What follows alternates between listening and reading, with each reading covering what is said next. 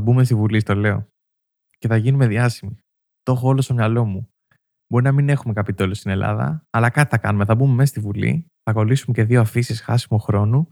Μπούμ, 100K ακούσματα. Θα γίνουμε διάσημοι, σου λέω. Και θα κατεβάσουμε, μόλις καταφέρουμε και μπούμε μέσα στη Βουλή, θα κατεβάσουμε μπανεράκια απ' έξω. Χάσιμο χρόνο. Όπως είναι στο Πέριτς, έτσι δεν είναι? Ναι, ακριβώς έτσι. Τέλειο.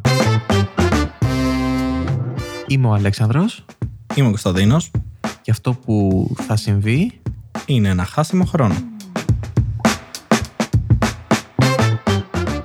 Που λες, πολύ κατά είμαι αυτό που έγινε στο Καπιτόλιο. Δεν θεωρώ καθόλου ότι είναι μια επιχειρηματική ιδέα. Πάλι κάποιος που είναι υπέρ, υποθέτω αυτοί που το κάνανε. Αυτοί που μπήκαν δεν θα ήταν full υπέρ να μπουν μέσα στο Καπιτόλιο και να κάνουν χαμό και να πάρουν το έδρανο και να πάνε βόλτες. Δεν ξέρω τι σκεφτόντουσαν. Δηλαδή, ποια ήταν η ιδέα τους. Σε φάση, είμαστε τόσοι πολλοί, τι θα κάνουν, θα μας συλλάβουν όλους. Ναι, μπορούν να σπυροβολήσουν, ας πούμε, δεν ξέρω. Εγώ θεωρούσα ότι το σπυροβολήσουν. Δεν ξέρω ποιο ήταν το πλάνο τους. Δηλαδή, και το κάναν αυτό. Τι σκοπεύαν να κερδίσουν εμείς από αυτό? Περίμενε, νομίζω αρχικά πρέπει να ενημερώσουμε το τι έχει γίνει. Ωραία. Είμαστε το 2024, είμαστε διάσημοι πλέον, γιατί έχουμε μπει στη Βουλή και την έχουμε γεμίσει χάσιμο χρόνο. Είναι πλέον κίτρινη. Ωραία, ένα βήμα πίσω. Αν και νομίζω ότι ούτως ή άλλως είναι χάσιμο χρόνο η Βουλή. Για όσους ζουν κάτω από πέτρα, πριν μια εβδομάδα μαζεύτηκαν κάμποσε εκατοντάδες άτομα, αν όχι χιλιάδες, δεν ξέρω πώς ήταν ακριβώς, και μπήκαν στο Καπιτόλιο στην Αμερική με σκοπό να σταματήσουν το μέτρημα ψήφων, τέλος πάντων, έτσι ώστε να αποδειχθεί αν τελικά όντως υπήρχε κάποιο πρόβλημα και δεν ήταν σωστές οι ψηφοφορίες, ήταν ψεύτικες και όλα αυτά, ή αν όντως έχει βγει κανονικά ο Biden νόμιμα. Αυτό έγινε πάνω κάτω, το οποίο ήταν λίγο too much και μας έδωσε κάποιες πολύ ωραίες εικόνες για meme templates, όπως άτομα να κουβαλάνε το έδρανο, ένα τυπά να έχει ντυθεί σαν μάνος και να κάνει βόλτες μέσα. Αυτός επίτηδες το έκανε, το ξέρεις, Ναι. Είναι γνωστός. Είναι νομίζω κάτι ήταν αρχηγός ή ένας από τους διάσημους της QAnon συνωμοσίας θεωρία. Ναι, δεν ξέρω.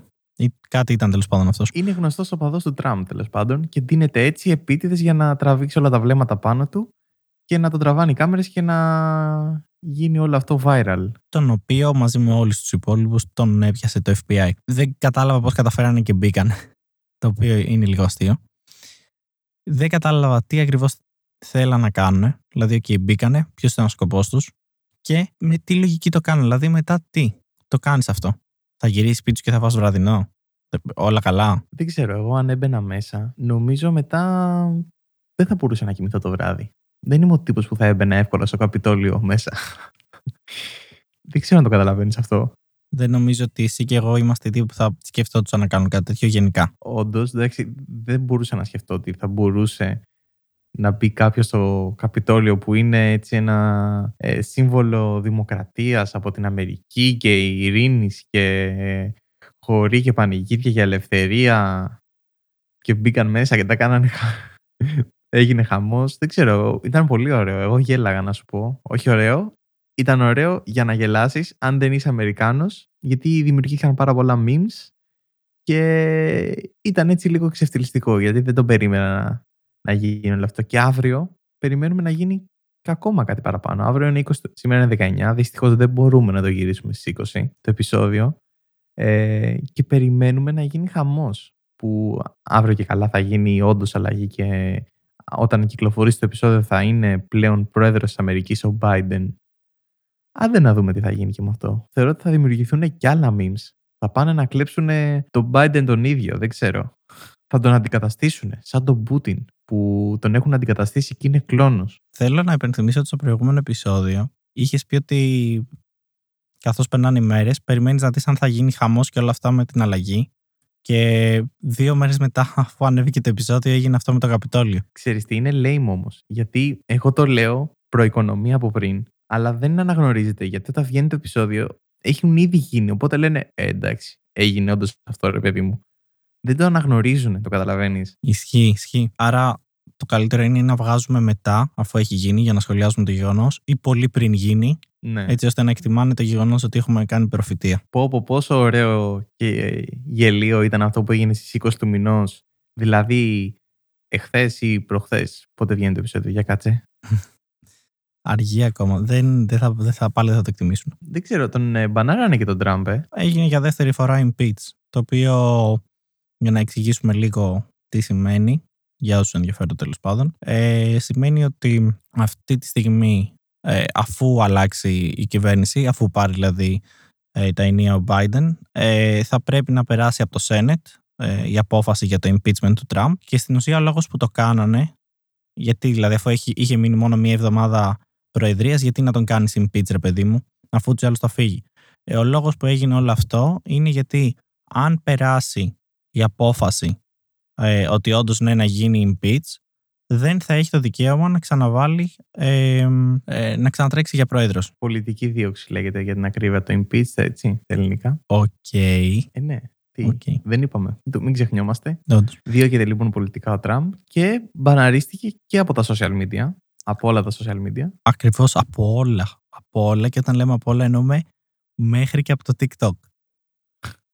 Δεν μπορεί να ανεβάσει ένα χορό σαν άνθρωπος. Να σημειωθεί επίσης ότι το TikTok ήταν η εφαρμογή που ο ίδιος ο Τραμπ είχε προσπαθήσει να κάνει μπαν. Επομένως, φέρτε με ένα σύννεφο να πέσω, που τον μπάναρε, αλλά ήταν ίσως λίγο υπερβολή, δεν ξέρω, που τον μπάναρε το Twitter και το Facebook. Μην ξεχνάμε ότι το Twitter είναι και η προέκταση του Τραμπ. Το πρόβλημα ξέρεις ποιο είναι. Τώρα ίσως πάρει μια σοβαρή τροπή, αλλά δεν θεωρούμε λάθος το να αφημώνεις κάποιον. Είτε συμφωνείς είτε δεν συμφωνείς με τον Τραμπ και τον κάθε Τραμπ. Εγώ το βρίσκω λάθος να μην μπορεί να πει τίποτα σε κανένα social media. Ότι όσο κακός, ας πούμε, και να θεωρώ ότι είναι, όσο καλός και να θεωρώ ότι είναι, οτιδήποτε και να είναι ο άνθρωπος, δεν θεωρώ ότι πρέπει να του κλείνουν τα πάντα, ρε παιδί μου. Σαν να του κλείσει το στόμα. Δεν είναι μόνο το αν πρέπει ή όχι, αν θέλουμε να το πάμε λίγο στα σοβαρά. Είναι το γεγονός ότι στην ουσία τώρα μας θύμισαν ότι είναι εταιρείες.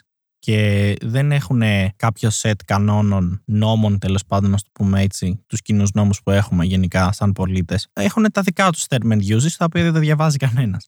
Αυτό που θέλω να πω είναι ότι μας υπενθύμησαν ότι είναι δικές τους οι πλατφόρμες και δικές τους οι αποφάσεις. Επομένως, δεν είναι ότι μπορεί κάποιος να κάνει κάτι βάσει νόμου και να πει «Α, γιατί το έκανες εκείνο, γιατί τον μπάναρες ή γιατί δεν τον άφησες να μιλήσει». Δικιά μου η πλατφόρμα, κύριε, ό,τι θέλω θα κάνω. Ναι, δεν πάει έτσι, δεν ξέρω. Νομίζω δεν πάει έτσι, δεν ξέρω. Θέλω να σου πω ότι πώς γίνεται ο Μάρκ Ζούκερμπεργκ να ελέγχει αυτή τη στιγμή την πολιτική, να το πω. Πώς θα εξελιχθεί το διαβούλευμα τέλος πάντων της Αμερικής.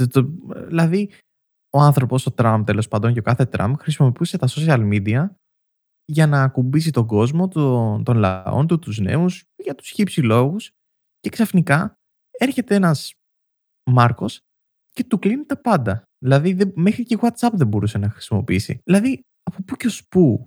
Δηλαδή, αυτό δεν είναι πάρα πολύ κατά της δημοκρατίας που υποτίθεται η Αμερική παλεύει και ελευθερία του λόγου, freedom of speech, όλα. Δεν ξέρω. Νομίζω το βρήκα πάρα πολύ υπερβολικό. Εντάξει, κάποια suspension, ας πούμε, κάποιες μικρές αναστολές, το να μην μπορείς να γράψεις. Δηλαδή, αν γράψεις κάτι το οποίο δεν επιτρέπεται, οκ. Αλλά τελείως μπαν, το καταλαβαίνεις. Εγώ το βρήκα πάρα πολύ ακραίο. Κοίτα, το επιτρέπεται και το δεν επιτρέπεται είναι αυτό που είπα πριν. Είναι ότι οι επιχειρήσεις τρέχουν με δικούς τους νόμους. Οπότε, ναι, είναι ακραίο. Ισχύει ότι η Αμερική, τώρα κάνω εισαγωγικά, δεν φαίνεται, παλεύει τέλος πάντων για ισότητα και ελευθερία του λόγου και όλα αυτά. Αλλά καταλήγουμε πίσω σε αυτό που είπα, ότι μας θύμισαν ότι είναι εταιρείες. Δηλαδή, OK, έχουμε συνηθίσει και το Facebook το χρησιμοποιούν όλοι, το Twitter επίσης, αλλά δεν είναι public πλατφόρμες, ανήκουν σε εταιρεία. Και η εταιρεία έχει το δικαίωμα να κάνει ό,τι της καπνείς. Τώρα, αν αυτό είναι σωστό ή όχι, αυτό υποτίθεται ότι παλεύουν και διώκουν ποινικά τις εταιρείες στην Αμερική, Facebook, Apple και αυτά, τις καλούν από το Κογκρέσο να καταθέσουν και τέτοια, γιατί πήραν χαμπάρι πλέον και οι μεγάλοι που βρίσκονται στην κυβέρνηση ότι είναι ένα μέρος της ζωής μας, επηρεάζει δισεκατομμύρια ανθρώπους, επομένως, ναι, πρέπει κάτι να κάνουμε και να φτιάξουμε τις νομοθεσίες συμπεριλαμβανομένου πλέον το Facebook και το Twitter και το κάθε Twitter. Ενώ για τόσα χρόνια ήταν απλά εταιρείες οι οποίες είχαν τεράστιο growth και δεν είχε ασχοληθεί κανένας με το να φτιάξει τους κανόνες και τον νόμο να τους προσαρμόσει γύρω από την κάθε εφαρμογή. Μα συγγνώμη, δεν έβλεπαν ότι, και εμείς το βλέπουμε δηλαδή, απλοί άνθρωποι, ότι όλα γυρνάνε από τα social media. Δηλαδή όλος ο κόσμος τρέφεται γύρω από τα social media πλέον. Είτε αυτό θα το πεις σε marketing, είτε θα το πεις σε αγορές ως επέκταση του marketing, είτε θα πεις δουλειά, είτε να βρεις σπίτι. Γιατί αν ακόμα και αν ψάξεις σπίτι, πλέον δεν θα βγεις έξω να δεις την κολόνα, είτε να ρωτήσεις το φίλο πού νοικιάζεται τι. Θα μπεις σε ένα site και θα δεις τι νοικιάζεται. Αυτό. Κάτσε να πάω να πάρω ένα τηλέφωνο να δω. Κάτσε να στείλω ένα email. Κάτσε να τον βρω στο Facebook. Το καταλαβαίνεις. Όλα είναι γύρω από τα social media πλέον. Εγώ και εσύ το καταλαβαίνουμε. Τα άτομα που βρίσκονται στην κυβέρνηση δεν το καταλαβαίνουν. Και για να καταλάβεις πόσο πολλοί δεν το καταλαβαίνουν και αργήσαν να το καταλάβουν, έχω δύο περιπτώσεις. Η μία περίπτωση είναι ο Ομπάμα, ένας από τους κύριους λόγους που κατάφερε και βγήκε. Γιατί μην ξεχνάμε ότι μιλάμε για τον πρώτο μαύρο Αμερικάνο πρόεδρο, που είναι ένα μεγάλο κατόρθωμα και κάτι δύσκολο τέλος πάντων. Ο λόγος που κατάφερε και βγήκε είναι γιατί ανακάλυψε τα social media. Χρησιμοποίησε τα social media υπέρ του, αξιοποίησε τέλεια καμπάνιες σε Facebook και Twitter και κατά τη διάρκεια της προεδρίας του επίσης, για να περάσει το μήνυμά του. Άρα, βλέπουμε ότι η πρώτη σχέση που αποκτήθηκε ήταν στην προεκλογική καμπάνια του Ομπάμα. Τότε ανακαλύψαν τα social media.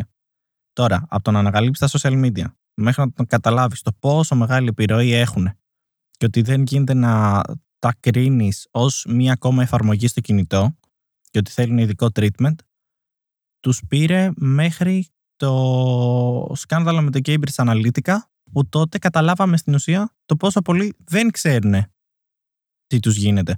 Γιατί όταν καλέσανε το Burger, τον Μάρκο, στο κογκρέσο για να καταθέσει, οι ερωτήσεις που κάνανε ήταν ό,τι να είναι.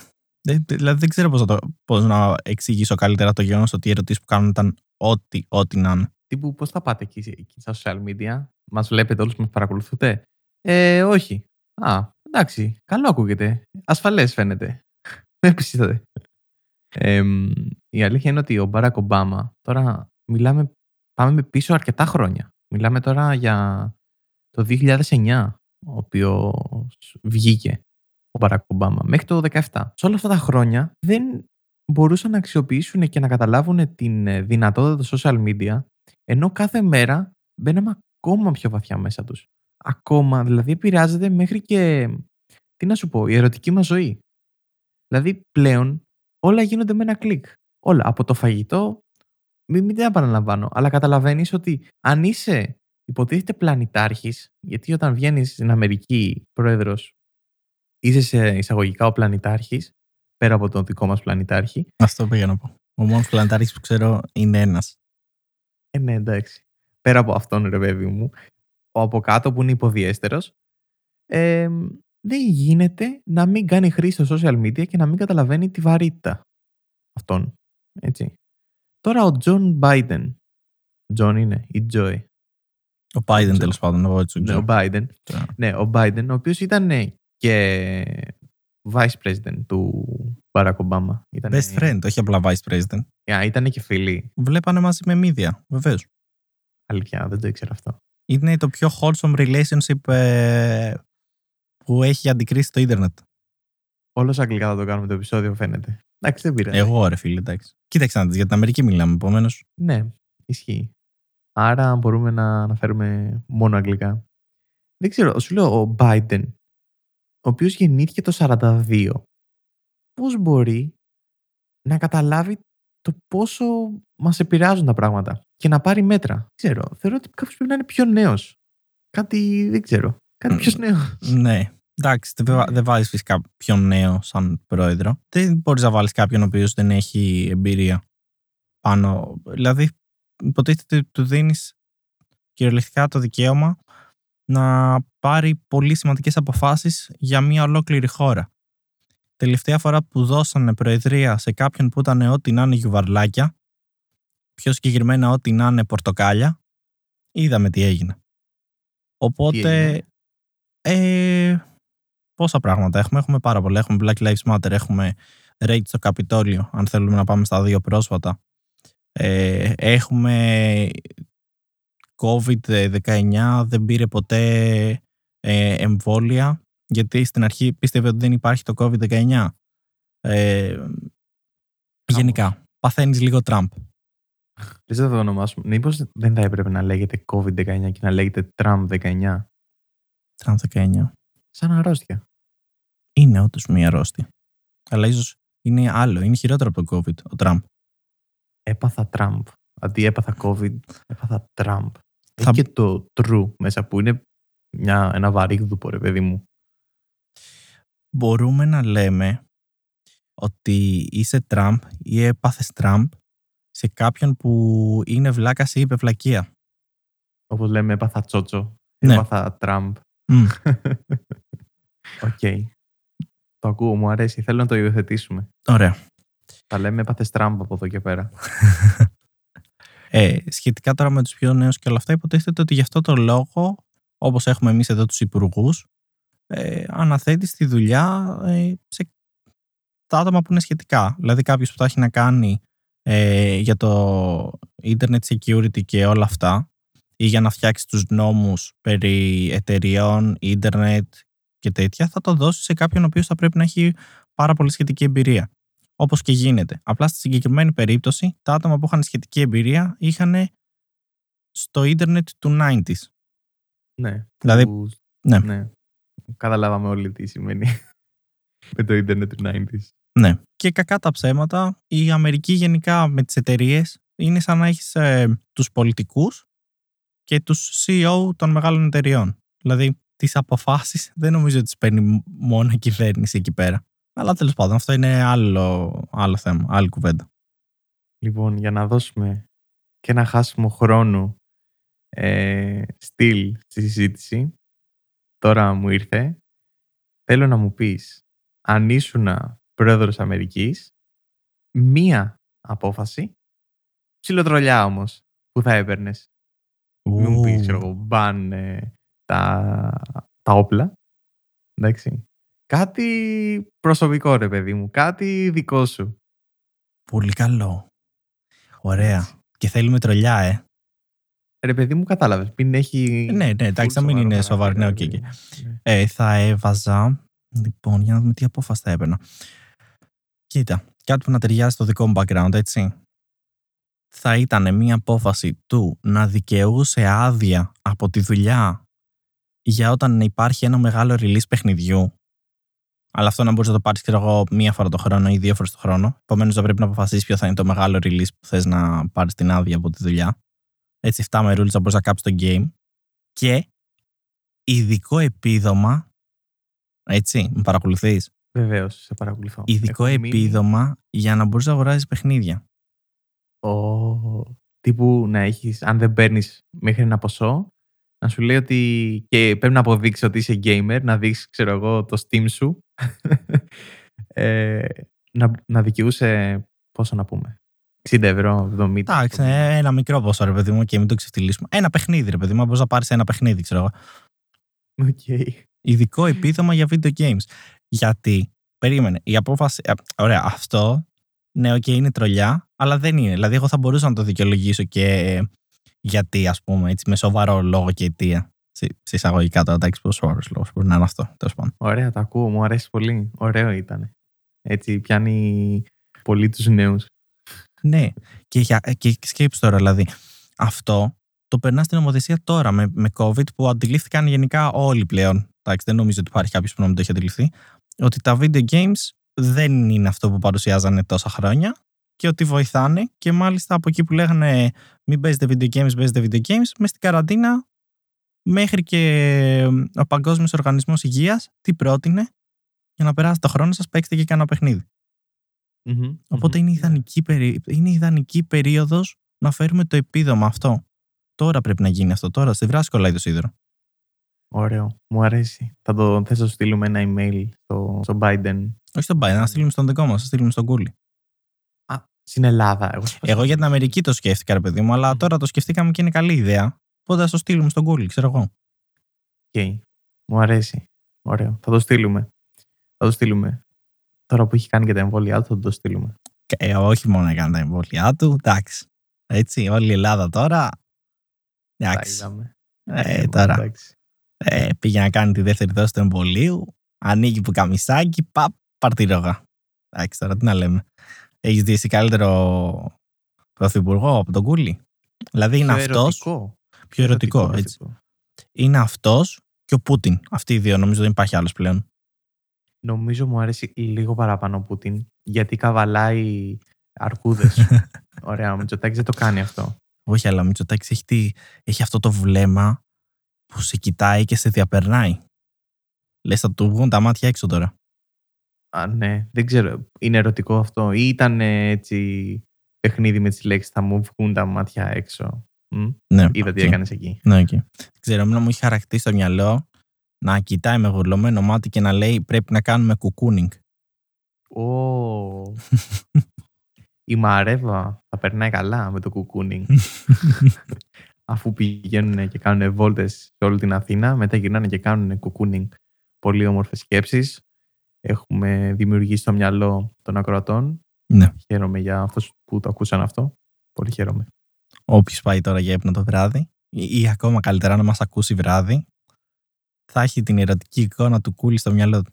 Το ξανακάνα εικόνα και αυτό γελάω. Είμαι έτοιμος να με ρωτήσεις εγώ τι θα έκανα και τα μερική. Να σου πω κάτι. Εγώ πάλι θα το αφήσω αυτό, να λες ότι θέλεις να σε ρωτήσω. Απλά για να δείξει πόσο πολύ δεν το έχω με τις συζητήσεις. Ναι, αλλά όταν το κάνεις εσύ, το κόβεις. Αλλά εκεί μάλλον δεν πιάνεται. Γιατί εγώ συνεχίζω τη συζήτηση και τέτοια. Θα σου πω πολύ καλά, λοιπόν, με ρώτησες έτσι πάρα πολύ όμορφα για το τι θα μπορούσα και εγώ να κάνω αν ήμουν πρόεδρος.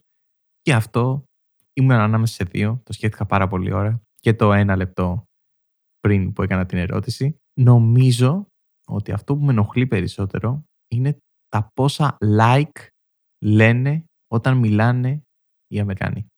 Δεν μπορώ να ανεχτώ να χρησιμοποιούν μία λέξη για 1 τρισεκατομμύριο άλλες λέξεις, να βγάζει νόημα και να συνεχίσουν να τη λένε.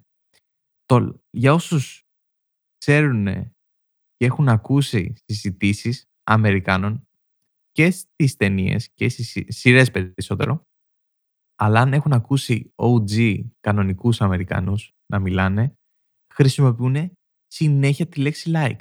Like this, like, like, like, like, like. Αυτό με εκνευρίζει πάρα πολύ.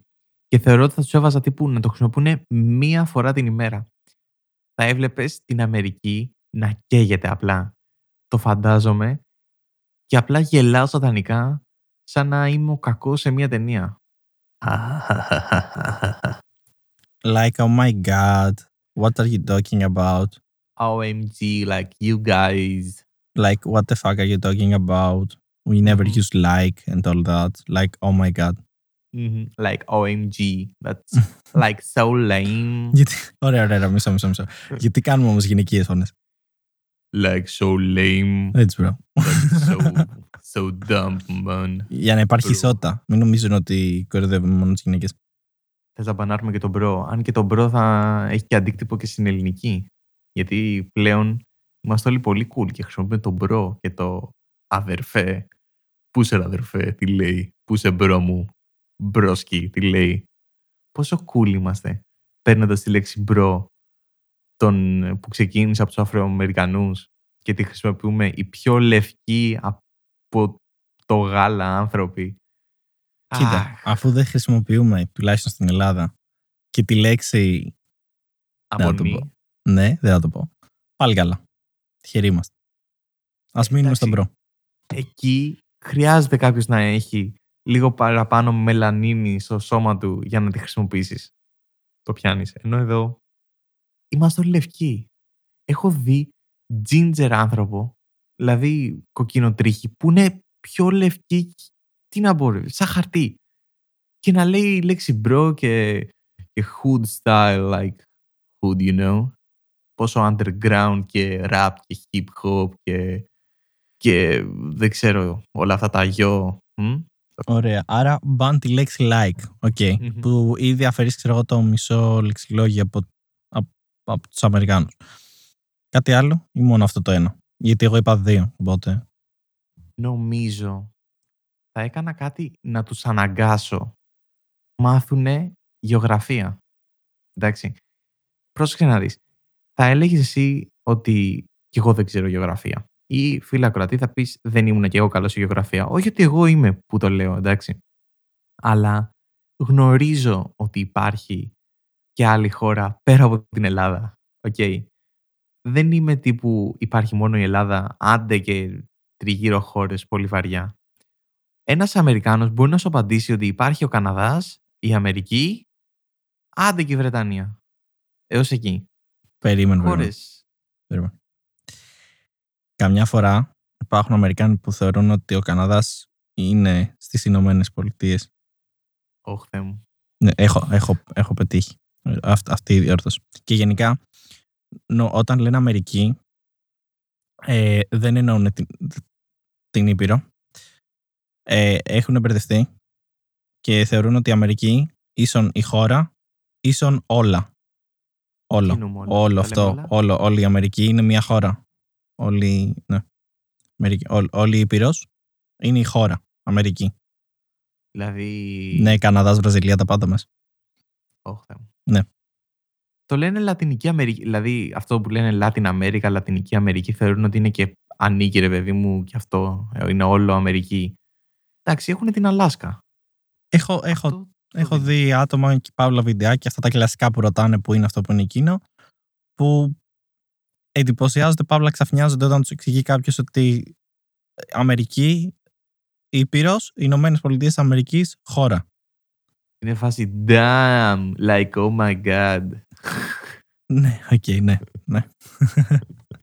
Και μετά πάνε και τρώνε marshmallow με burger. Marshmallow με burger δεν έχω δοκιμάσει, έχεις δοκιμάσει? Το συνδυασμό εννοείς μαζί? Ναι.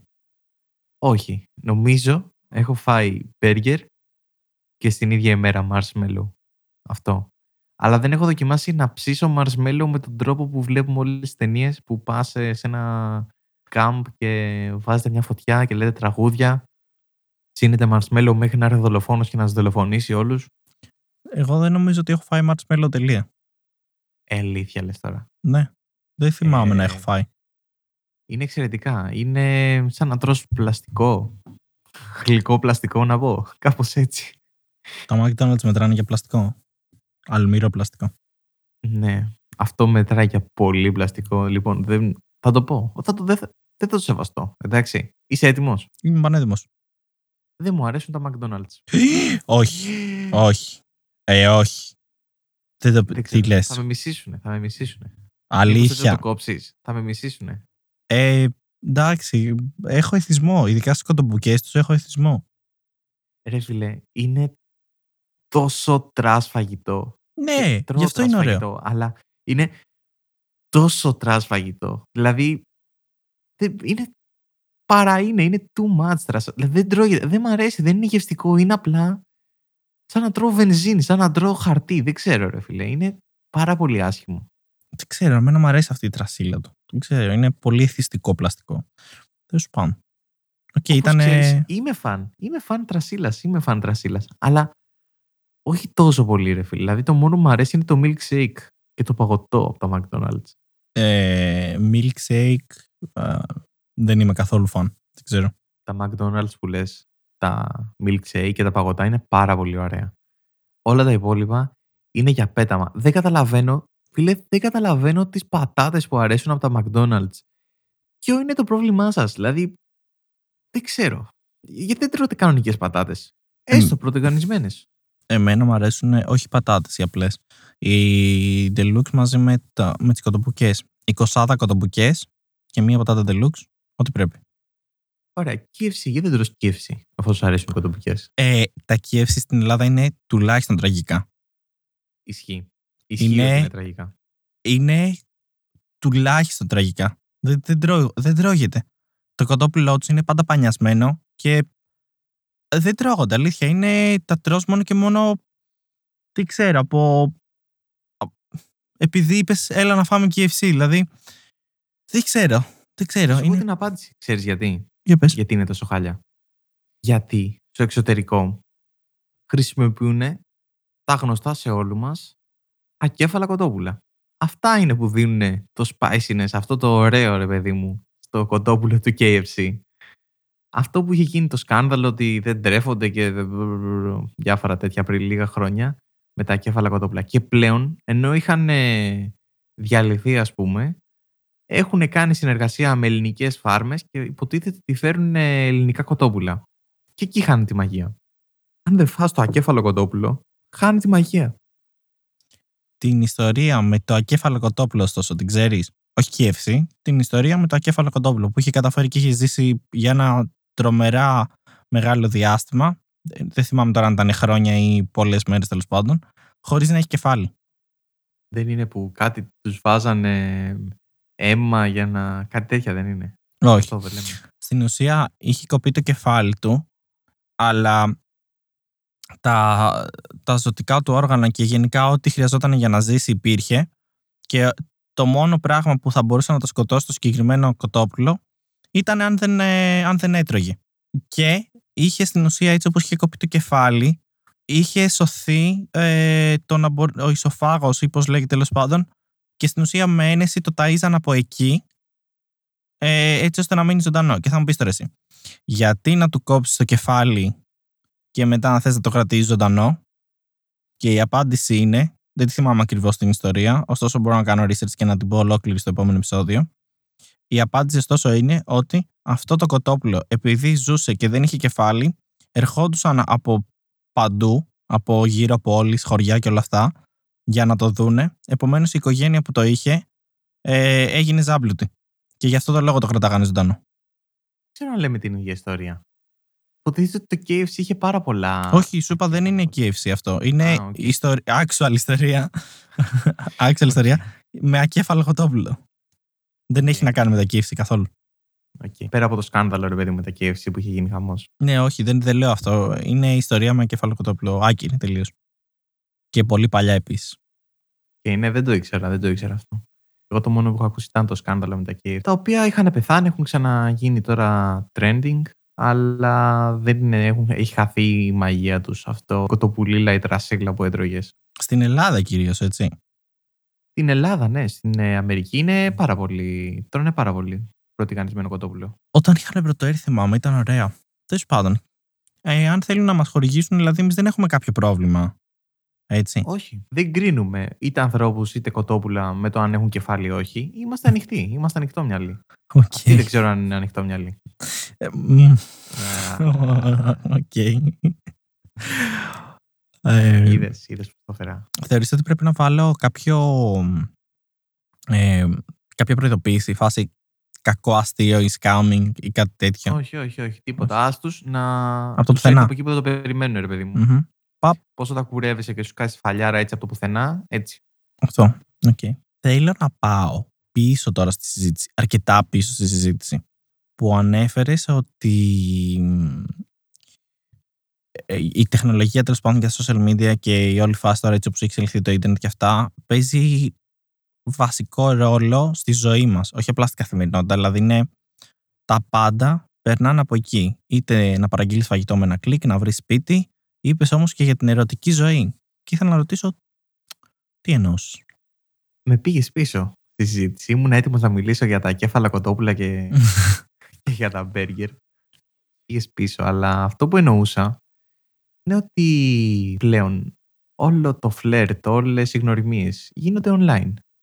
Βγαίνει έξω να φλερτάρει και θα μου πεις, αυτός. Όχι, αφού έχουμε COVID. Κανένας δεν βγαίνει έξω. Ήτανε παγίδα ερώτηση. Σε καταγγείλω αν βγαίνεις έξω. Θα πάρω το χαρδαλιά τηλέφωνο.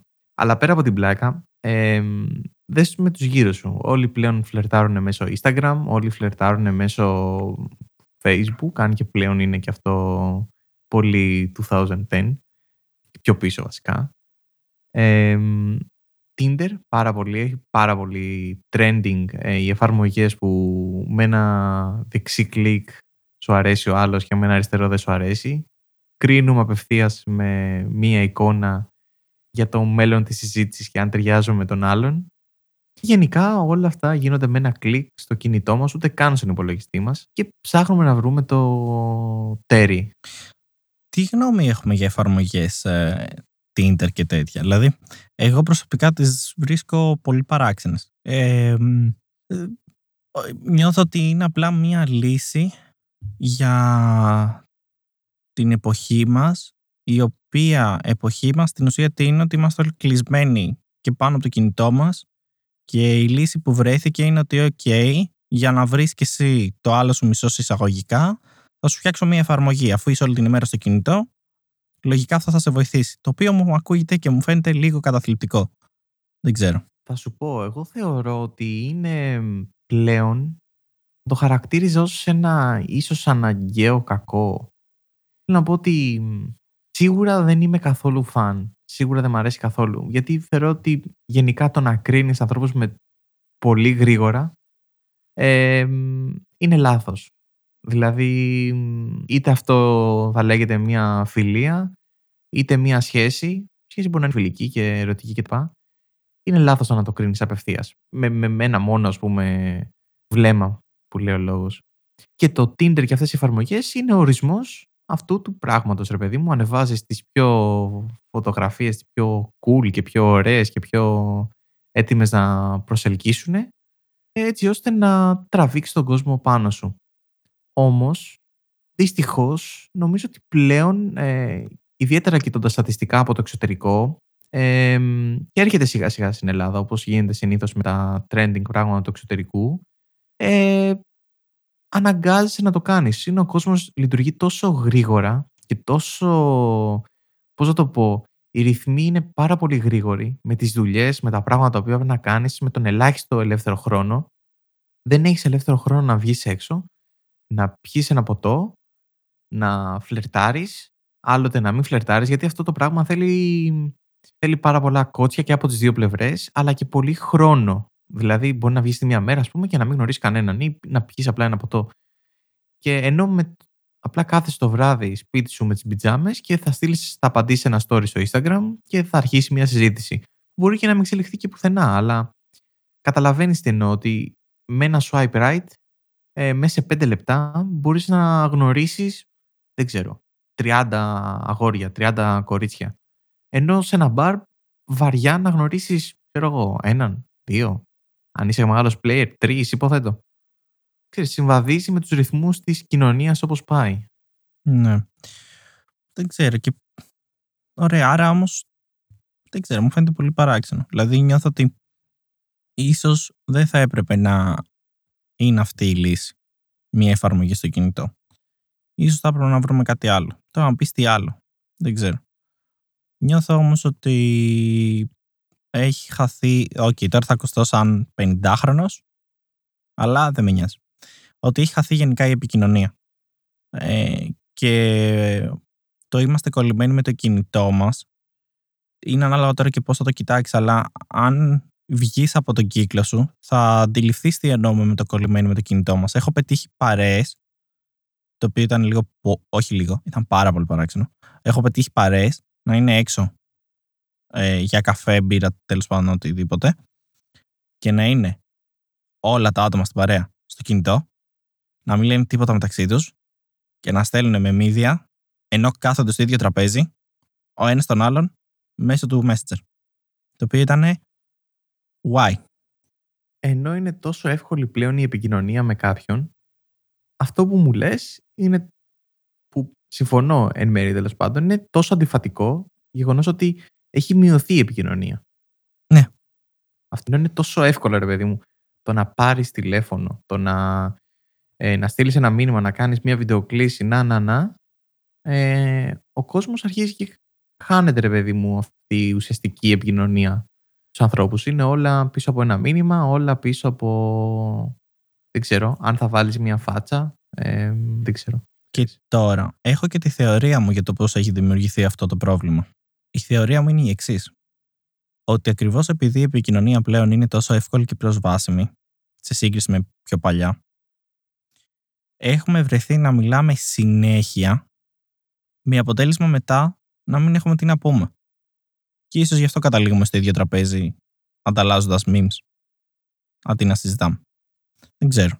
Αυτή είναι η θεωρία μου. Σε κάθε περίπτωση, είναι λίγο παράξενο. Είναι λίγο παράξενο να χρησιμοποιείς εφαρμογή για να βρεις το άλλο σου μισό, γιατί άσχετα με το πώς έχουμε καταλήξει να τη χρησιμοποιούμε την εφαρμογή, γι' αυτό φτιάχτηκε υποτίθεται. Για να βρεις τον αληθινό έρωτα. Κάνω πάλι εισαγωγικά, δεν φαίνεται. Γενικά, δεν ξέρω. Νομίζω ότι αυτό που λέγαμε, που βλέπαμε παλιά ταινίες και λέγαμε πω δες αυτό, πότε θα γίνει, ξέρω εγώ, είναι τόσο μελλοντικό. Νομίζω ότι φτάσαμε στο μέλλον. Το ζούμε. Το πολύ το correlation, το βαριέται και ο παπάς που λένε. Ναι. Αυτό. Για τα μηνύματα αυτό, ακριβώς. Μια ακόμα άποψη, ρε παιδί μου, την οποία έχω αρχίσει και συνειδητοποιώ. Το γεγονός ότι έχεις την επιλογή να μιλήσεις με τόσους πολλούς ανθρώπους, αυτό σε κάνει να μην ενδιαφέρεσαι, συσσαγωγικά, για τις συζητήσεις. Δηλαδή, είτε αυτό είναι μια σχέση φιλική, είτε μια ερωτική σχέση. Το γεγονός ότι απευθείας μπορείς να βρεις μια άλλη, έναν άλλον, να συζητήσεις και αυτό να γίνει τόσο πολύ γρήγορα, δεν σε κάνει να αφιερώνεις χρόνο να συζητήσεις με τον καθένα. Δεν ξέρω αν με κατάλαβες. Αν θες μπορώ να το εξηγήσω πιο απλοϊκά, ρε παιδί μου. Από ό,τι κατάλαβα, εννοείς απλά το γεγονός ότι τα παίρνεις όλα ως δεδομένα και ότι είσαι φάση δεν αξίζει να υδρώσω από τη στιγμή που άνετα μπορώ απλά να. Ναι. Όχι ακριβώς δεδομένο. Αυτό ότι, ρε παιδί μου, ότι πολύ γρήγορα, αν δεν μου απαντήσεις εσύ, ρε παιδί μου, θα στείλω σε έναν άλλον απευθείας. Ναι. Και δεν χρειάζεται να αφιερώσω χρόνο, ξέρεις, αν να κρατήσω μια συζήτηση, είτε να αφιερώσω περισσότερο χρόνο, είτε να μάθω περισσότερο κάποιον. Είτε ακόμα και σου λέω και σε φιλικό επίπεδο. Δεν μιλάμε μόνο για σχέσεις αυτή τη στιγμή. Ναι. Ότι αν δεν μου απαντήσεις, παπ, με ένα κλικ. Περίμενε. Με ένα κλικ. Θα στείλω στον άλλον και θα μου απαντήσει. Ξέρεις, και αυτός που είναι πιο γρήγορος, αυτός που είναι πιο έξυπνος, που θα κερδίσει με μια πολύ γρήγορη ατάκα, είναι ο νικητής. Mm-hmm. Βαρύ σήμερα το επεισόδιο μας, δεν ξέρω. Έχουμε πάει από πολιτικά, ερωτικά, σε κοτόπουλα. Ακέφαλα κοτόπουλα, εντάξει, και ίσως να μην ήταν τόσο βαρύ τελικά η συζήτηση μας. Ξέχασα τα κεφάλα κοτόπουλα. Συνδέονται όμως, δηλαδή θέλω να σου πω ότι τα Instagram, Tinder και όλα αυτά, Grindr και άλλα, ξέρω, δεν μου έρχονται τώρα. Κάποια στιγμή είχα μία λίστα, έκανα μία εργασία πάνω σε αυτά και είχα, ξέρω εγώ, ήταν τόσα πολλά και στην Αμερική μάλιστα. Το Tinder είναι από τα μεγαλύτερα, αλλά δεν είναι νομίζω το μεγαλύτερο, ας πούμε. Είναι και άλλα που έχουν ανεβεί, τα οποία δεν τα ήξερα καν. Και θέλω να σου πω ότι είναι και τόσο επικερδή όλα αυτά. Γιατί μην ξεχνάμε ότι είναι και επιχειρήσεις αυτά τα πράγματα, έτσι. Γιατί έχουν premium, έχουν δεν ξέρω εγώ τι έχουν, ας πούμε. Δεν ξέρω, κάπως πληρώνεις και βγάζουν και λεφτά. Και είναι όλα τόσα μέσα σε ένα κλικ. Σε λίγο καιρό περιμένω να ψηφίζω πρόεδρο μέσω του κινητού μου. Αυτό αφήνω εδώ. Νομίζω το προσπαθούν. Το περιμένω εγώ. Εγώ για να κλείσω θα κάνω την αποκάλυψη του επεισοδίου, η οποία είναι. Μπορεί ο ήχος μου να είναι αλλαγμένος, το πώς ακούγομαι, και κάποιος κιόλας μπορεί ίσως να ρωτήσει και το εξής: καλά, αυτός από πού μιλάει, μέσα από ντουλάπα? Ναι, φίλε ακροατή και φίλε ακροάτρια, μιλάω μέσα από ντουλάπα. Actually, έχω κλειστεί στην ντουλάπα μου και κάνω ηχογράφηση γιατί υπάρχει πάρα πολύ φασαρία. Και κάπως έπρεπε να βγει το επεισόδιο. Επομένως, αυτή τη στιγμή είμαι εγώ, ο υπολογιστής, το μικρόφωνο και τα ρούχα μου. Μέσα σε μία ντουλάπα. Αυτό είναι η αλήθεια. Bon. Ωραία. Με τι θες να κλείσουμε, θες να αφήσουμε ένα μήνυμα, ένα κάτι? Τα προγνωστικά μας περί αλλαγή προεδρίας στην Αμερική. Ωραία. Τι προγνωστικά αν θα αλλάξει? Θα αλλάξει, αλλά θα υπάρξει άλλο ένα χάος, αλλά raid στο Καπιτόλιο, ή... Εντάξει, σίγουρα θα δημιουργηθούν κάποια επεισόδια, αλλά ήπια πράγματα, όλα υπό έλεγχο, τίποτα τραγικό. Ωραία, εγώ πιστεύω ότι... Πιστεύω ότι θα γίνει ένα πολύ μεγάλο, ρε παιδί μου, κίνημα από υποστηρικτές του Τραμπ, ο οποίος έχει πάει στο Τέξας, νομίζω, ετοιμάζει στρατό, όχι. Έτσι λέγανε. Γι' αυτό. Ναι, όχι, νομίζω θα γίνει ένα πολύ μεγάλο μπαμ. Θα γίνουν, ξέρω εγώ, διαδηλώσεις και τέτοια και ίσως υπάρξουν και νεκροί. Δεν ξέρω. Ναι. Ψήλο, συμφωνώ μαζί σου. Αλλά ας ελπίσουμε ότι θα είναι κάτι ήπιο, δεν θα υπάρχουν νεκροί στα σίγουρα. Αυτό είναι πάντα η χειρότερη κατάσταση, γιατί okay, μπορεί να γελάμε με αυτά. Ενώ με την επίθεση στο Capitol και όλα αυτά, να λες ότι okay, δες τι κατάσταση έχουν φτάσει, να βρίσκεις αστείες στιγμές με τα άτομα που κουβαλάνε το έδρανο και πηγαίνουν βόλτα. Αλλά μην ξεχνάμε ότι όλα αυτά γίνονται στην πραγματική ζωή και δεν είναι παιχνίδι, ούτε ταινία, όπως έχουμε συνηθίσει, με επιπτώσεις αρκετές φορές τραγικές. Οπότε ας ελπίσουμε ότι δεν θα υπάρχουν επεισόδια, ωστόσο οι προβλέψεις μου λένε τα αντίθετα.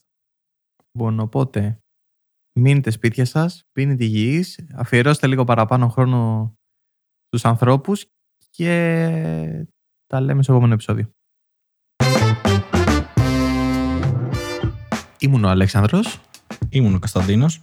Και αυτό ήταν να χάσουμε χρόνο.